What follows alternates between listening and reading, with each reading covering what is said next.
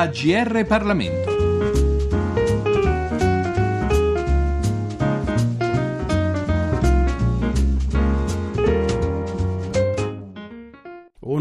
Saluto, un cordiale saluto a tutti gli ascoltatori da Giorgio Cirillo. Il titolo del libro di cui ci occupiamo oggi è L'Italia al bivio. Sottotitolo, quanto mai esplicativo e chiarificatore, è Riforme o declino, la lezione dei paesi di successo. Pubblicato dalla Lewis University Press, il libro, arricchito da numerosi interventi di ricercatori ed economisti di alto livello internazionale, è a cura di Luca Paolazzi, direttore del Centro Studi di Confindustria, e di Mauro Labini, che del centro studi in questione è un collaboratore, oltre ad essere docente di economia politica all'Università di Pisa. È a Luca Paolazzi che chiediamo di parlarci del libro.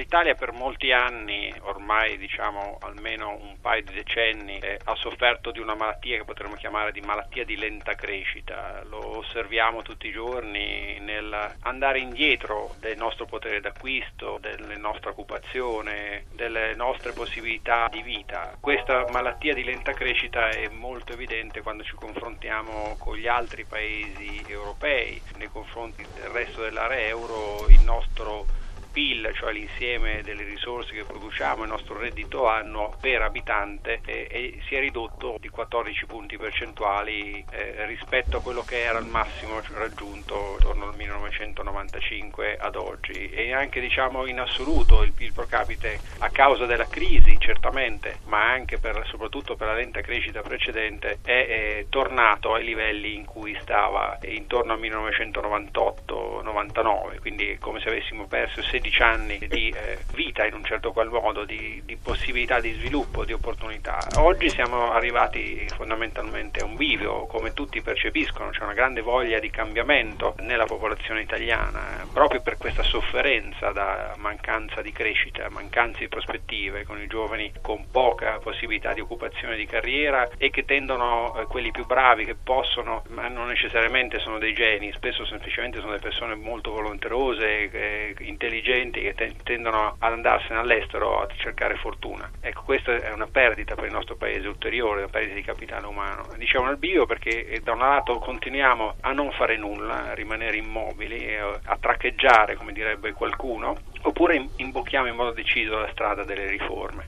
Ora, la parola riforma qualcuno recentemente ha detto che, che andrebbe abolita, eh, bisognerebbe non utilizzarla più, mi sembra il segretario della CGL Camusso presentando il piano per il lavoro, che peraltro diciamo, è anche è un importante progetto per cercare di rilanciare questo paese, magari non condividiamo la ricetta ma l'obiettivo sicuramente. E allora perché le riforme? Perché i paesi che in questi eh, diciamo, ultimi due decenni hanno fatto le riforme si trovavano in una situazione simile a quella italiana, una situazione che veniva da lenta crescita o addirittura da crisi profonda de, di finanze pubbliche o di sistema bancario, e parliamo della Svezia o della Germania per stare molto vicini a noi e indicare due nazioni che certo non possono essere accusate di diciamo, predicare solo l'economia l'economia di mercato o come qualcuno che direbbe il turbocapitalismo, ma sono molto attente anche agli aspetti sociali, della solidarietà e del portare tutti avanti, badando al merito, badando ai bisogni. Ecco, solo guardando diciamo, queste due nazioni, per esempio, eh, possiamo cogliere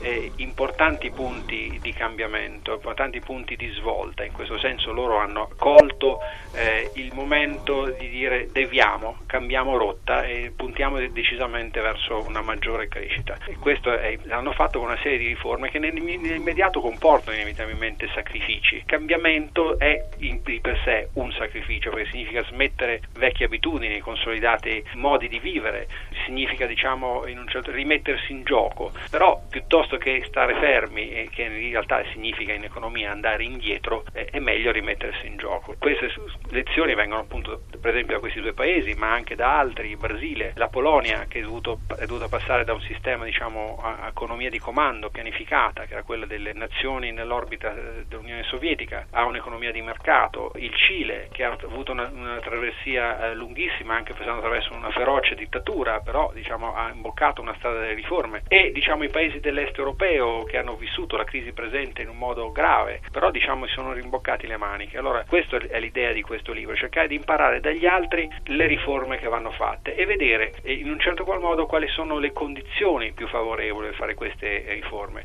E lì vengono indicate fondamentalmente alcune lezioni, per esempio è importante fare riforme tutte insieme piuttosto che un pezzo alla volta per ragioni politiche e per ragioni economiche.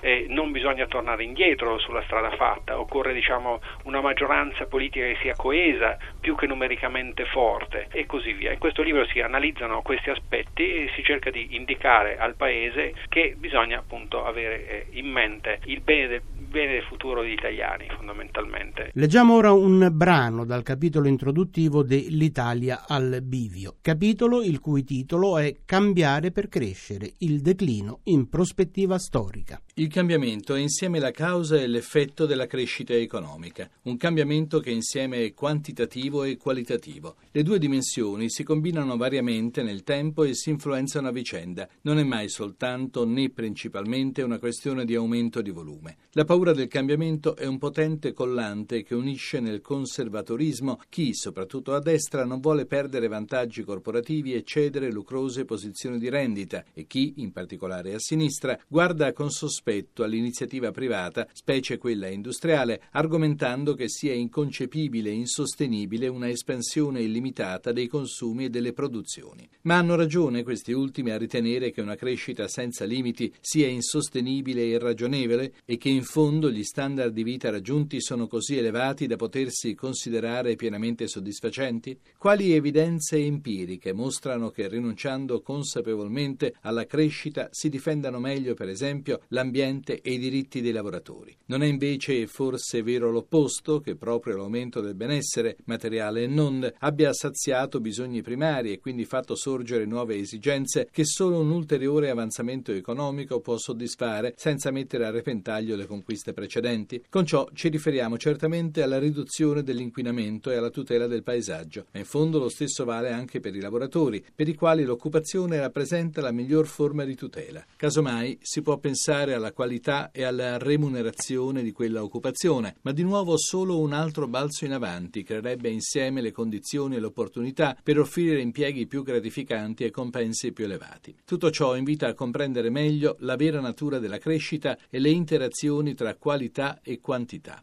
Nel tentativo di spiegarle è utile pensare a come funzionano e interagiscono senza sosta le potenti forze della democrazia e dell'innovazione, cioè i due grandi motori che spostano in avanti la frontiera e le condizioni del benessere, non solo economico, di un paese. Entrambe queste forze operano sia sulla domanda sia sull'offerta. La demografia determina per lo più gradualmente, quando non intervengono fenomeni migratori importanti come quello sperimentato dall'Italia dopo il 2000, ma sempre inesorabilmente stazza e composizione dei mercati di sbocco e modifica le caratteristiche del capitale umano. L'innovazione introduce calidoscopicamente, con salti spesso improvvisi e stupefacenti, nuovi beni che mutano gli stili di vita fino a rivoluzionarli e nuovi processi e forme organizzative della produzione che accrescono la produttività dei fattori impiegati. Sul fronte demografico, l'ineluttabile destino verso l'invecchiamento che accomuna oggi quasi tutti i paesi più avanzati, un fenomeno finora sconosciuto nella storia dell'umanità, conduce a una combinazione di meno giovani e più anziani che trasforma, per esempio, il paesaggio umano delle città, il paniere della spesa delle famiglie, la domanda di beni tecnologicamente più complessi ed evoluti, il prolungamento della vita lavorativa e la riorganizzazione dei processi produttivi in modo da rendere questi più adatti all'età avanzata delle persone. E più fecondi seconda la convivenza negli uffici e nelle fabbriche di individui tra loro distanti per cultura e anagrafe anche di tre generazioni. Tendenzialmente l'invecchiamento abbassa il profilo della crescita agendo su produttività, creatività e disponibilità di persone in età lavorativa. Specularmente, in generale, l'introduzione e la diffusione di nuove tecnologie agiscono sulla salute fisica e mentale delle persone, su comunicazione e mobilità, sui modi di lavorare e sulla tutela dell'ambiente. Quanti sostengono il contrario, accedendo alla lusinga dell'antico mito del buon selvaggio e cadendo vittime di luoghi comuni infondati, non tengono conto mai di una prova inconfutabile. Gli abitanti dei paesi ricchi e tecnologicamente all'avanguardia godono di una speranza di vita incomparabilmente più lunga. Si potrebbero indicare molti casi di come il continuo perfezionamento delle ICT, PC, cellulari, internet e la loro sempre maggiore accessibilità possano migliorare la vita quotidiana sotto mille aspetti, la preservazione del paesaggio naturale, del patrimonio artistico e le cure mediche, oltre ai processi produttivi, fino a rendere possibile la totale sostituzione del lavoro umano con quello delle macchine. Una profezia non nuova, ma mai così vicina da realizzarsi, foriera, a seconda dei casi e dei punti di vista, di liberazione o di nuove forme di disuguaglianza. Sono esempi puramente suggestivi che però bastano a cogliere tre caratteristiche importanti e troppo spesso ignorate nel dibattito sulla crescita economica. Primo, è pervasiva perché coinvolge i vari campi della vita sociale. Secondo, dalla rivoluzione industriale in poi avviene senza soluzione di continuità, sebbene non con l'intensità costante nel tempo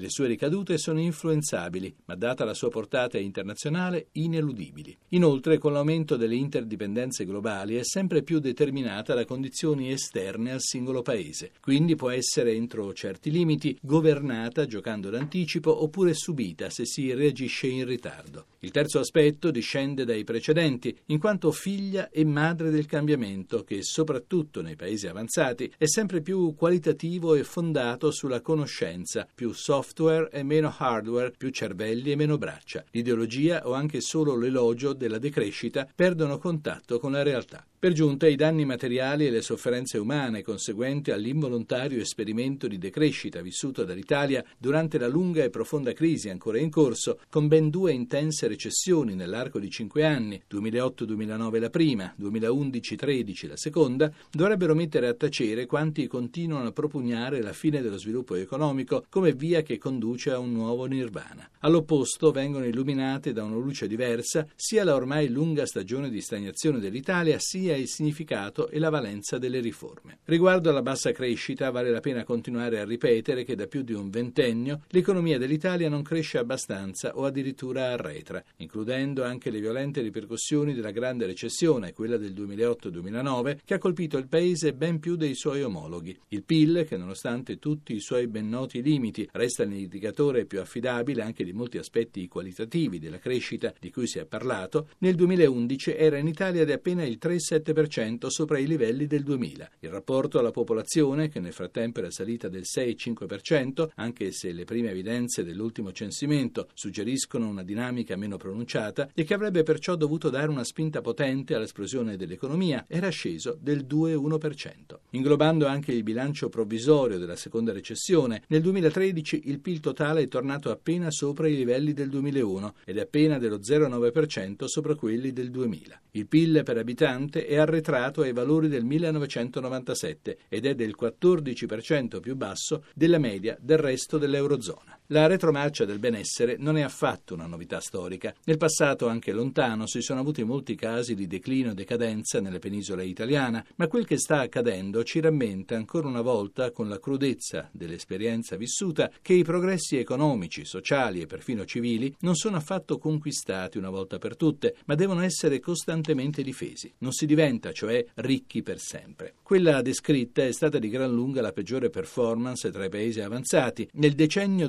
2000-2010 più 7% ha messo a segno nel PIL totale il Giappone, che è in deflazione da un ventennio, più 13,4% la Germania, considerata non molto tempo fa malata d'Europa, la stregua dell'Italia, più 13,6% la Francia, più 18,6% gli USA, più 20% il Regno Unito, più 22,9% la Spagna e più 27,9% la Svezia. È vero che alcune di queste economie stanno pagando ora l'alto prezzo degli squilibri accumulati in ragione di uno sviluppo disordinato e degli errori nella condotta della politica economica dei rispettivi governi e banche centrali, ma l'economia italiana, nonostante i progressi dovuti alle manovre varate nel 2012, non è certo ancora ben bilanciata nei conti esteri e pubblici e ormai neppure più nel tasso di risparmio delle famiglie, ai minimi storici, è ben distante dalle percentuali che hanno fatto la fama degli italiani come popolo parsimonioso. Abbiamo parlato dunque dell'Italia al bivio a cura di Luca Paolazzi e di Mauro Labini, edito edito dalla Lewis University Press. Da Giorgio Cirillo, grazie per l'attenzione e a risentirci al nostro prossimo appuntamento. I libri AGR Parlamento. Per segnalare saggi di storia, politica, sociologia e diritto, scrivere a grplibri@rai.it.